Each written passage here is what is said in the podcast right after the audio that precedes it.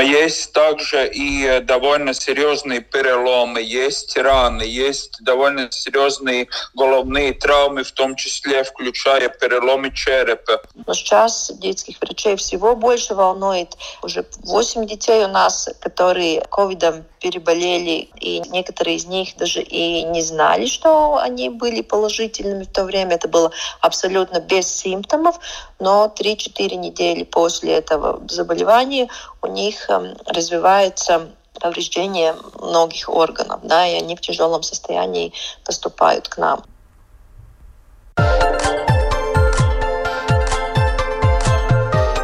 Школа для родителей. Здравствуйте, с вами Марина Талапина. Спасибо, что подписываетесь на нас и слушаете наши подкасты на Spotify, Apple, Google, а также на других платформах. И сейчас я хочу прочесть вам стихотворение – Обойди хоть все дворы, лучше не найти горы. Осторожно, берегись, детвора несется вниз. Стоя, сидя на коленках, на картонках и фанерках, не зевайте впереди, не вставайте на пути. Ого-го, смотрите сами, что за чудо эти сани.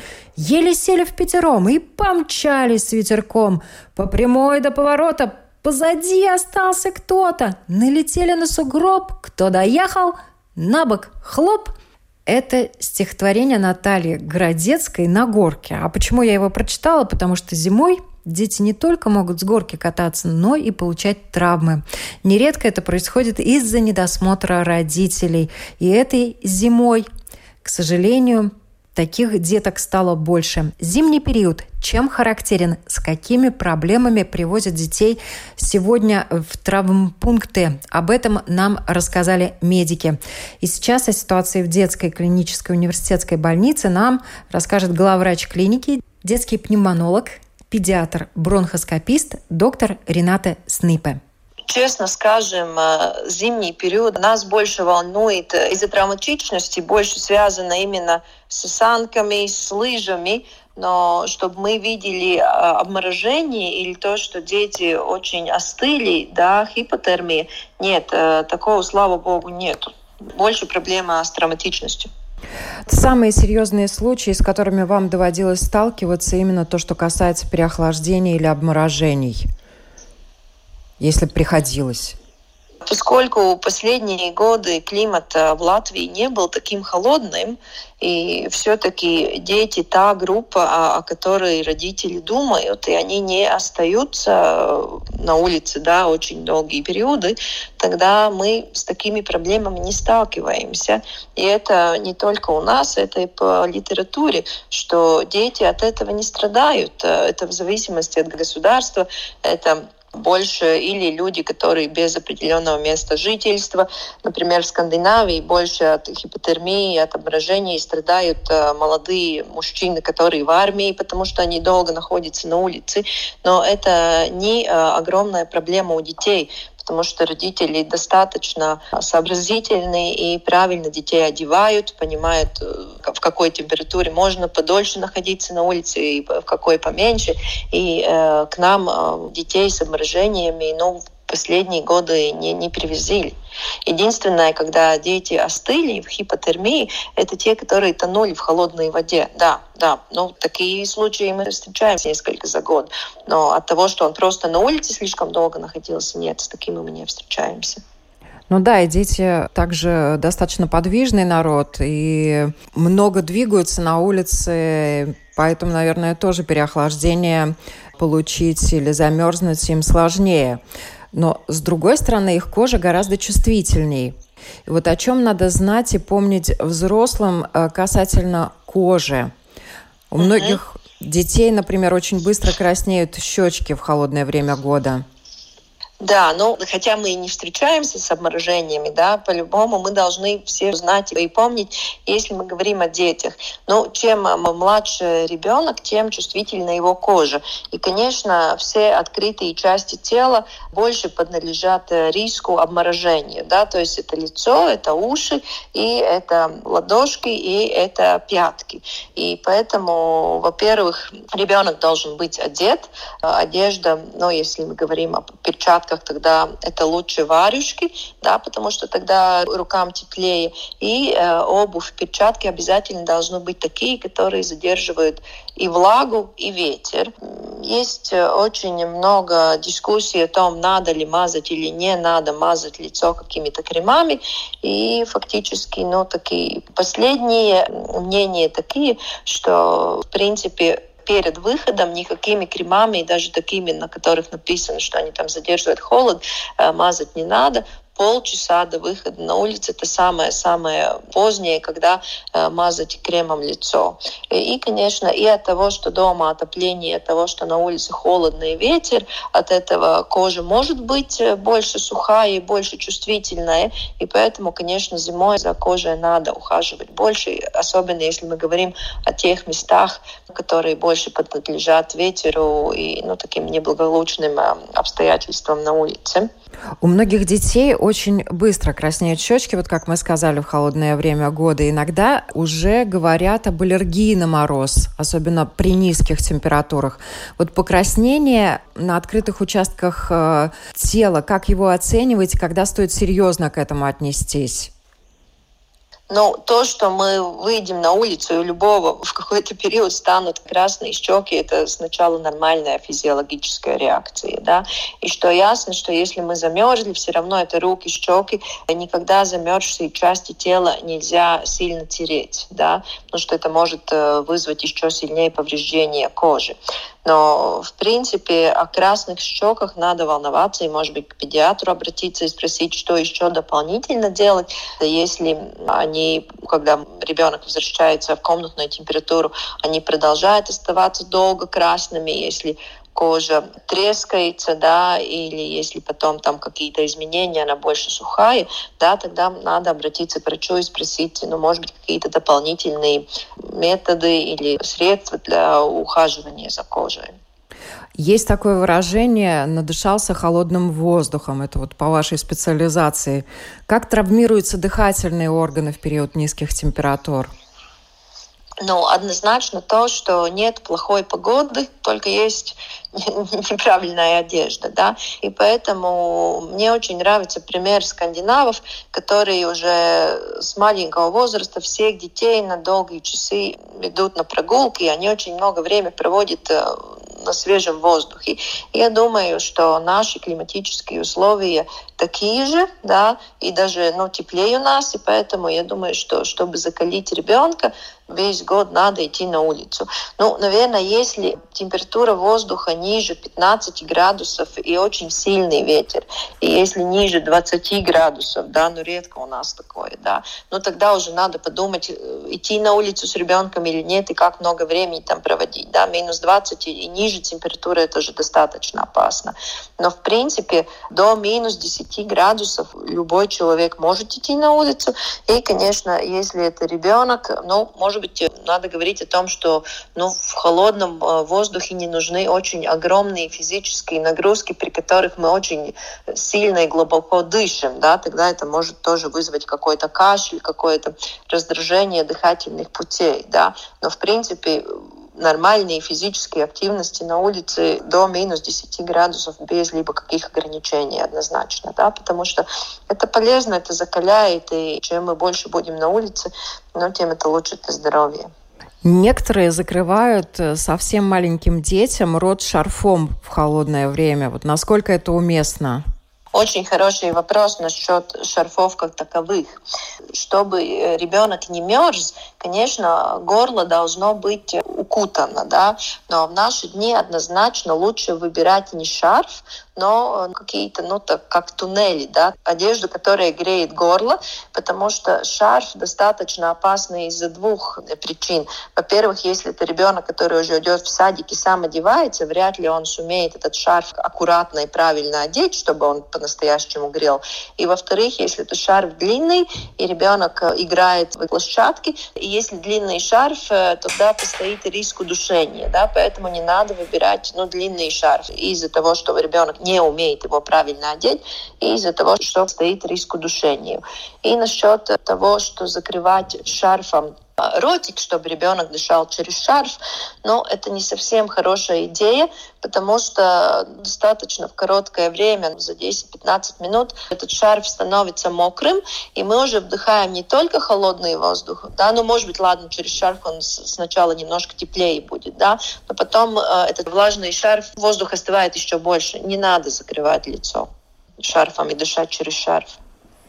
Совсем маленькие дети очень хорошо спят во время прогулок. Но в первый год жизни, когда малыш еще не так активно двигается, зимой его обычно укутывают и вывозят на прогулку. Вот вы уже говорили, при каких температурах не стоит гулять с детьми постарше, а при каких температурах не стоит выгуливать малышей совсем маленьких. Но я не стану говорить о детей до месяца, да, там каждая мама в очень тесном контакте с педиатром, и конкретно там уже каждая неделя меняет дело, и там уже точно надо говорить с педиатрами и смотреть, что на конкретный момент происходит на улице, и решать вместе, на какое время идти и так далее. Но если мы уже говорим о детей, ну, 2-3 месяца до годика, то минус 10 градусов точно можно идти э, на улицу. Конечно, э, нужно их одевать, и всем детям, вне от возраста, лучше выбирать одежду в нескольких слоях, и тогда в зависимости от того, сегодня минус 5, но одеваем 3 слоя, минус 10 одеваем ну, 4 слоя. Да? И если это маленький ребенок, который больше будет спать на улице, тогда очень хороший либо комбинзон, либо спальный мешок теплый, да, потому что, конечно, если ребенок уже постарше, который двигается, да, тогда его так тепло не надо одевать, потому что если мы двигаемся, нам теплее, если ребенок не двигается и спит в коляске, тогда его надо теплее одевать. Ну, я, конечно, не могу вас не спросить вот в этот период и в связи с ковидом, в связи с тем, что холодно, возросло число пациентов с воспалением легких? В детском возрасте нет. Нет в детском возрасте нет. И фактически мы видим, что с тем, что все-таки э, люди больше дистанцируются, дети меньше болеют обычными вирусными инфекциями, поэтому, очевидно, и как компликации воспаления легких их меньше. По сравнению и, с прошлыми, да, годами даже? Да, да, да, да. И в приемном покое однозначно мы меньше видим детей, каких раньше родители привозили, да, с высокими температурами, с кашлями, с насморками. Уменьшилось, да, потому что, например, если старшие детки не идут в школу, да, не дома учатся, тогда многие семьи выбирают и младших детей не вести в садик, да, то есть меньше контакт, меньше вирусов. То, что касается переохлаждения и обморожения. Первая помощь в домашних условиях, если ребенок перемерз, я думаю, что многие родители с этим сталкиваются, особенно если дети постарше сами пошли гулять, э, не дозваться, а потом приходят все красные, главное, чтобы не синие. Да, главное, что... Да, ну, значит, э, если ребенок перемерз, ну, и, например, да, потерял перчатки и пришел домой, ну, с очень холодными руками, да, значит, первым делом всю холодную одежду надо снять и укутаться в одеяло, пить э, теплые жидкости. Ладошкой очень хорошо можно греть, э, поставили себе в подмышку, уже в комнатной температуре, когда человек, да. И если руки замерзли, ну, очень-очень, например, они выглядят уже такими белыми, да, тогда есть рекомендации, что их э, можно поместить в такую прохладную воду и потихоньку добавлять теплую воду, но так, чтобы все время человеку, который эти руки обморозил, да, чтобы ему все время эта температура воды была приятная. Да. Но надо рассчитывать, что если один раз руки очень-очень замерзли, они фактически всю оставшуюся зиму будут очень-очень чувствительны к холоду. Да. И однозначно перчатки хорошие, теплые, варежки это одежда, в которую есть э, смысл инвестировать деньги. Да, то есть хорошие теплые перчатки, особенно опять в следующую неделю обещаю достаточно холодную, хорошие теплые перчатки обязательно то, что ребенку нужно. Так же, как и, и теплые сапоги. Чтобы ножки тоже не мерзли ни в коем mm, случае. Да, да, потому что если будут теплые руки, теплые ноги, да, тогда ребенок сам так много не будет мерзнуть. Так что это обязательно чего делать ни в коем случае нельзя? Э, обморожение ни в коем случае нельзя тереть, растирать. Не просто руками растирать. Да? Например, ребенок пришел, холодные руки, там мама или папа растирает со всей силой, или спиртом растирать. Потому что обмороженные руки, ноги, кожа теряет чувствительность, и вы можете травмировать. Да? И если в течение часа, когда ребенок уже был дома, вы его грели, да, он там напился теплого чая, был укутан в теплом одеяле. И все равно вы видите, что пятки или ладошки белые, да, или там какие-то пузыри, волдыри на коже, тогда обязательно надо обращаться к врачу. Если в течение часа вы не видите улучшения, да, и подозрение на обморожение, тогда все-таки обязательно надо обращаться за помощью. Ну и последнее, может быть, то, о чем я не спросила, но вы считаете, что в этот период очень важно предупредить родителей, чтобы они знали, во-первых, мы в этом году очень встречаемся с тяжелыми травмами именно от э, зимних видов спорта. Да? Очевидно, потому что у нас очень мало других выборов, что делать, как проводить э, свое свободное время. Зима тоже в этом году такая, какой за последние 2-3-4 года мы не видели. Да? Это, конечно, логично, что все с большой радостью берут санки, лыжи и э, ищут ближайшие горки и катаются. И в этом году мы очень много видим тяжелых травм именно от катания на санках. И, пожалуйста, говорите с детьми, что санки — это все хорошо и весело и полезно. Но, во-первых, мы должны быть уверены, что там, где ребенок на санках катается, что там нет поблизости дороги, то есть что он не может попасть под машину, что этот маршрут на санках с горы, что он безопасный из такой точки, что там нет деревьев, нет каких-то других препятствий, куда ребенок может э, врезаться.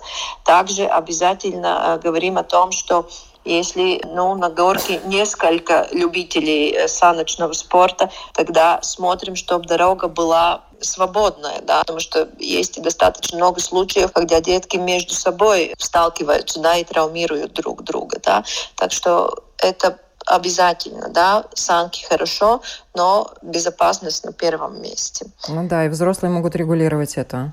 Да, да. И, конечно, не забудем и то, что все-таки и на улице, и на свежем воздухе, на горке, да, и если мы в тесном контакте, к сожалению, вирус COVID тоже может передаться. И поэтому проводим время на свежем воздухе, но только те, которые мы семья, которые живем вместе. К сожалению, это не время, когда мы вместе с друзьями можем кататься на санках или на лыжах. Да? Потому что если контакт ближе, чем метра, э, мы говорим, мы смеемся, все-таки этот вирус распространяется. Да? И поэтому к сожалению, но все зимние радости, да, только в семье и не вместе с друзьями. К вам тоже деток привозят с ковидом?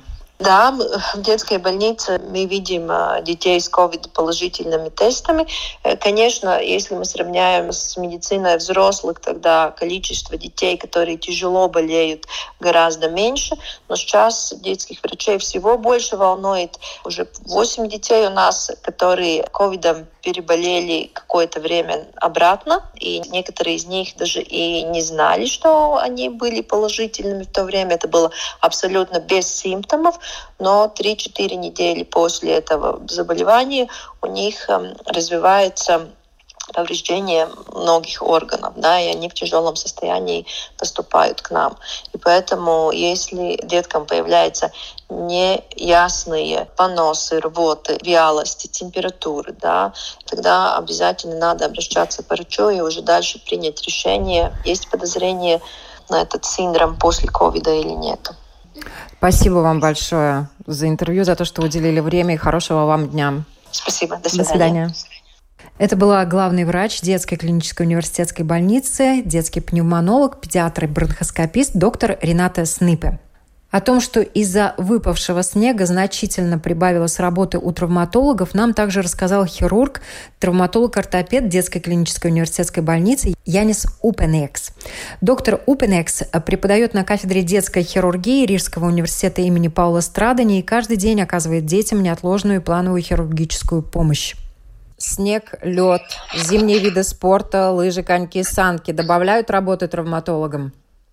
К сожалению, да, мы в последние года привыкли, что зимой у нас такой релативно спокойный период, и главные травмы у нас происходят в теплом сезоне. Но этот э, год, поскольку он имел и немножко холод, и достаточно снега, хотя бы до этого времени, конечно, больше случаев, когда к нам обращаются дети с разными травмами, которые они получили именно во время испытывания этих зимних радостей.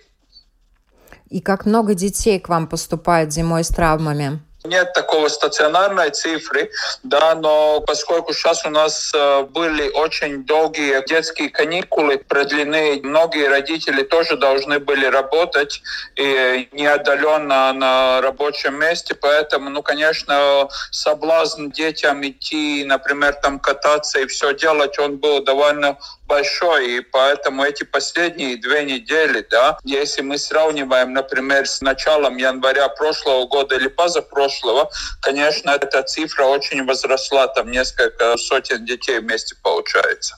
И с какими травмами в основном поступают?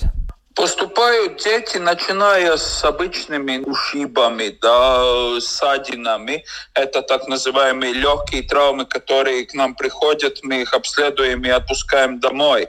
Но есть также и довольно серьезные переломы, есть раны, есть довольно серьезные головные травмы, в том числе включая переломы черепа, да, сильное сотрясение головного мозга и так далее. Есть э, повреждения внутренних органов.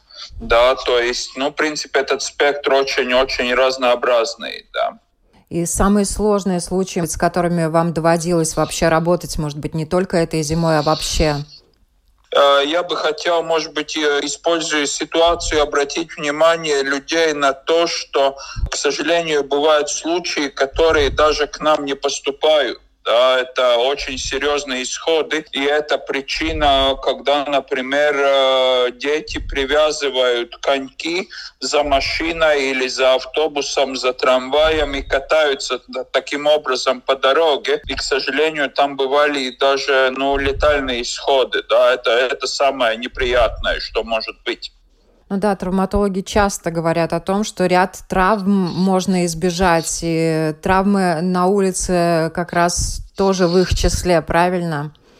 Однозначно. Вот хотя бы тот пример, который я только что дал, что привязывает санки за машиной, да. Если это делает ребенок, да, это там, ну, скажем так, это какой-то азарт или то, что за ним не присматривает. Но иногда бывают также и взрослые, которые считают, что это абсолютно нормально. Папа садится за руль, привязывает сына или дочку на крюке машины и катается по дорогам да, то есть, может быть, не в городе, а там где-то за городом, да, но все равно это очень-очень опасно.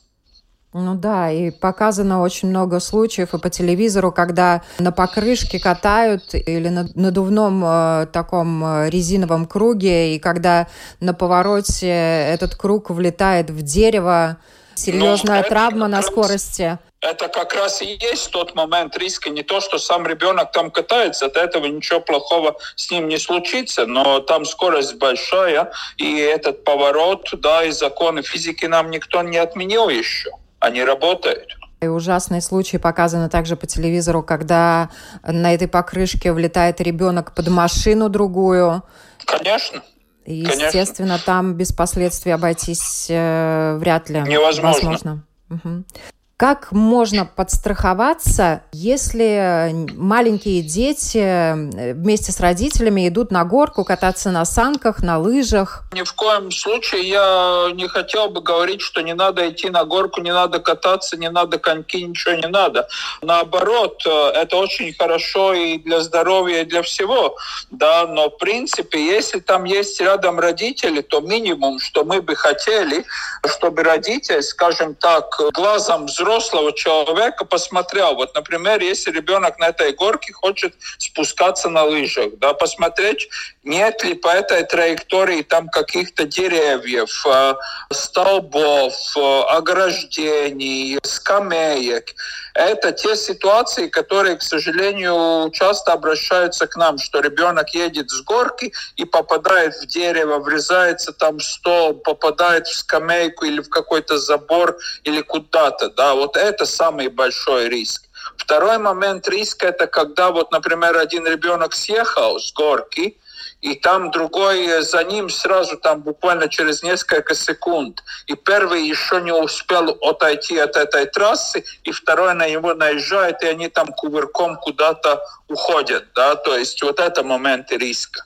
Также говорят на коньках, очень внимательно надо быть, э, потому что если один ребенок падает, а другой коньком на него наезжает, то травмы тоже могут быть очень неприятные. Да, да, конечно, потому что коньки острые, да, и там можно получить довольно серьезные травмы. Если травма открытая, то абсолютно понятно, конечно, надо ехать э, в больницу, вызывать скорую. И если перелом открытый или сустав деформирован, конечности неестественно вывернуты, то понятно, действительно, надо обращаться к медикам. А когда закрытый перелом и без смещения, всегда ли взрослые без подготовки э, могут определить, что есть серьезная травма, особенно зимой, когда дети очень одеты? Ну, в принципе, я бы сказал так, что даже не имея медицинского образования, да, но взрослый человек, он все-таки понимает. Во-первых, если он там рядом есть, он обычно, ну, видит это происшествие, что там случилось. Это пункт первый. Пункт второй. Если ребенок, это будет всегда при переломе, практически во всех случаях будет боль больше или меньше, это зависит от э, характера перелома, например, да, но боль будет, да, если действительно ребенок э, плачет и говорит, что ему болит, и, например, если это рука, он не хочет этой рукой ничего брать, если это нога, он не хочет на эту ногу уступать, то есть он хромает, да, но это достаточная причина, чтобы все-таки доктору показаться. Другой вопрос, или это ваш семейный доктор, или вы едете в приемный покой делать рентген, это уже зависит от ситуации, да, или на своем транспорте, или вызываете скорую тоже, да, это индивидуально. Но, в принципе, медицинскую какое-то внимание это требует. Если есть какие-то там, не знаю, потери сознания, например, ударился головой, не просто шишка на лбу, да, а ребенок как бы отключается, или начинается рвота, да, или он какой-то дезориентированный, он не может говорить, он не узнает родителя, это, конечно, тоже требует. Или, например, ударился животом, жалуется на боль, он там согнувшись лежит в снегу, да, конечно, вы будете вызывать скорую ехать к доктору. Бывает такое, особенно дети постарше, когда они катались, когда что-нибудь случилось, они не всегда говорят родителям, потому что боятся, что будет э, ругать, и терпят боль. Конечно. Конечно, такие случаи бывали, но обычно они могут вытерпеть, да, вот, скажем так, э, ночь. Вот что-то случилось, или они сразу этой боли такой сильной даже не было, да, или э, они действительно, то, что вы сказали, боятся, что их накажут, что они там что-то не так сделали, или как, да, но, в принципе, бывало, да, такое, что вот, например, особенно это характерно понедельники, утром приемный покой обращаются дети и родители с детьми, которым э, что-то случилось, или в субботу, или в воскресенье даже, да, были на горке, вот там упали. Ну, все было вроде нормально, пошли спать там, или ночью ребенок от боли просыпается, или утром он просыпается и говорит, ну, мне все-таки эта рука болит, или какой-то синяк заметили, да, ну, такие случаи бывают, да. Но это обычно такие, ну, более легкие травмы, потому что те, которые более серьезные, они сразу дают о себе знать, и там редко бывает такое, что задержка на день или два. И в таких ситуациях, наверное, опять же, если ребенок не говорит, но прихрамывает или как-то неестественно держит руку, то родителям стоит аккуратно, ласково расспросить ребенка, если Конечно. он долго гулял накануне. И самим посмотреть, да, и понаблюдать за ребенком, да, или это он просто вот, может быть, не хочет там, например, убирать свою комнату, когда мама говорит, и поэтому говорит, что мне там что-то болит, или это действительно так, да? то есть, ну, там ситуации могут быть разные. Особенно если взрослые, ну, скажем так, сами не видели этот момент травмы, тогда мы можем только предполагать, что там на самом деле случилось. Например, ребенок сам с братом или с сестрой пошел кататься на горку. Да, ну, нормальная ситуация. Но иногда бывает так, что вот такие нюансы появляются уже, когда он приходит домой, да. А бывает, что все срастается без участия медиков и родителей? Ну, статистику, как вы сами понимаете, по таким случаям мы не можем собрать, да, но в принципе есть, если легкие травмы, там действительно ссадина или синяк, или ушиб, или даже э, детям есть иногда так то, что в народе говорят э, трещины, да, такие легкие переломы в костях, да. В принципе, иногда возможно, что это и срастется, да, но есть риск, что во время, например, срастания тоже такого перелома он может срастаться разрастись неправильно. Да. В таких ситуациях лучше было бы, конечно, это оценить, потому что ну, медики в этой ситуации, они видят риски, они делают там, например, рентген-контроль, если они видят, что эта кость сломалась и есть риск, что она будет смещаться, это может быть и не сразу с травмой, а позже, то возможно вмешаться и не допустить, чтобы кость криво срослась. Поэтому Пожалуйста, расскажите, вот первая помощь при травмах, э, памятка для родителей. Что надо делать? Как надо действовать? В принципе, первое, что оценивается, вы подходите и спрашиваете, что случилось. Вы говорите с ребенком, вы видите, или он в сознании, или он там отключился немножко, или что. Если он плачет, да, сразу расспрашиваете, что болит. Если, например, рука или нога, желательно было, например, это место максимально не двигать да, то есть э, так называемую иммобилизацию, если это возможно. Если есть только изолированные боли, скажем, в руке или в ноге, тогда можно ребенка осторожно поднять, например, отнести или в машину, или на какую-то скамейку положить. Может быть, если это большая одежда, какой-то комбинзон, тогда его можно частично снять, ну, хотя бы на время, чтобы понять, осмотреть, нет ли там каких-то ран, деформаций, чтобы знать, что сразу надо неотложно вызывать скорую помощь. И тогда следующий вопрос, то, что мы говорили, когда и в какой форме обращаться за советом доктора. Да? Или это скорая, или это на своей машине, или это приемный покой, или это семейный доктор. Да? То есть это индивидуально такой, ну, общей э, схемы как таковой нету. Да? Это каждый случай рассматривается по-разному. Ну, в любом случае, позвонить э, врачам и по телефону проконсультироваться. Хотя бы, хотя бы это минимум, что можно сделать. И даже если вы позвоните э, даже своему семейному доктору, пусть у него нет в это время приемных часов, но он профессионально вам скажет, вот куда ехать и что делать, да, и договориться, и, в принципе, тогда родитель уже будет знать, да. Есть такое, ну, скажем так, э, люди думают, что, например, если они приедут на скорой помощи в больницу, да, что тогда они получат э, помощь быстрее, лучше, без очереди и так далее, да, но это не так это все зависит от нагрузки в то время. Да, иногда человек может приехать даже на своей машине, иногда это может быть чуть быстрее, пока дождаться скорую помощь, если ситуация не серьезная очень. Да. То есть это тоже без разницы, это нет разницы. Единственное, что если приезжает скорая помощь, они на месте уже могут и сделать обезболивание, и мобилизацию, и дать уже лекарства. Это плюс, конечно, да, уже по дороге в больницу. Но, наверное, если действительно серьезный очень случай, может быть, иногда не стоит трогать ребенка, чтобы профессионально его аккуратно подняли на носилки, взяли. Тогда конечно. в таких ситуациях, конечно, тоже надо дожидаться медиков. Э, Однозначно. Ну и, естественно, когда звоните в скорую помощь, объяснять ситуацию, чтобы они приехали как можно быстрее. И да. вот мы уже начали, чего делать нельзя что было бы неправильно, то длительно, во-первых, раздевать ребенка, да, особенно если на улице минус градусы много. Это пункт первый. Во-вторых, э, движение, особенно если есть травмы головы или спины. Например, ребенок плачет, что у него болит спина, да, то есть его не надо там сажать куда-то или переносить, или там, не знаю, садить на скамейку или двигать, да, то есть пускай лучше он там останется. Ваша задача единственное, может быть, накрыть, чтобы человек не замерз, да, и, конечно, вызывается скорая помощь. Также при переломах, э, ну, например, рук, ног, да, тоже и мобилизации максимально мало двигаем, потому что каждое движение это вызывает дополнительную боль ребенку, чтобы не было болевого шока, да. Я думаю, что лекарства вряд ли у кого-то будет с собой э, аптечка да, с лекарствами, которые давать, поэтому я думаю, что там надо дождаться помощи профессиональной. Вот, но самое важное это, ну, скажем так, не навредить, хотя хорошего, да, можно сделать и вред, поэтому ну, очень осторожно с этим. Принципе, я рекомендую всем наслаждаться зимой и летом и всеми радостями, которые у нас есть, но будьте бдительны, родители, подумайте и посмотрите на это все взглядом ребенка.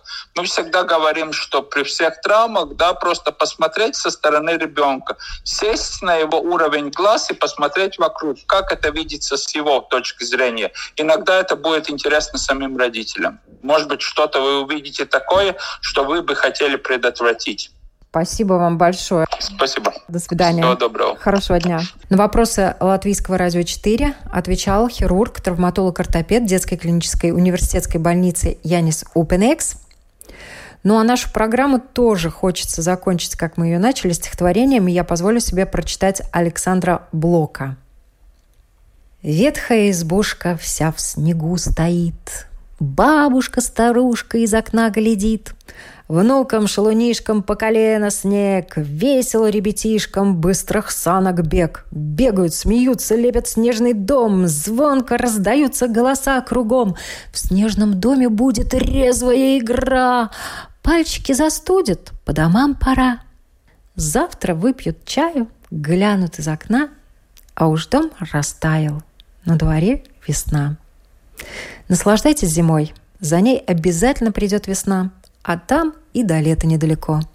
Подписывайтесь на подкасты программы «Школа для родителей». Их можно найти практически на всех платформах, включая Spotify, Google и Apple. И всем хорошего дня. С вами была Марина Талапина.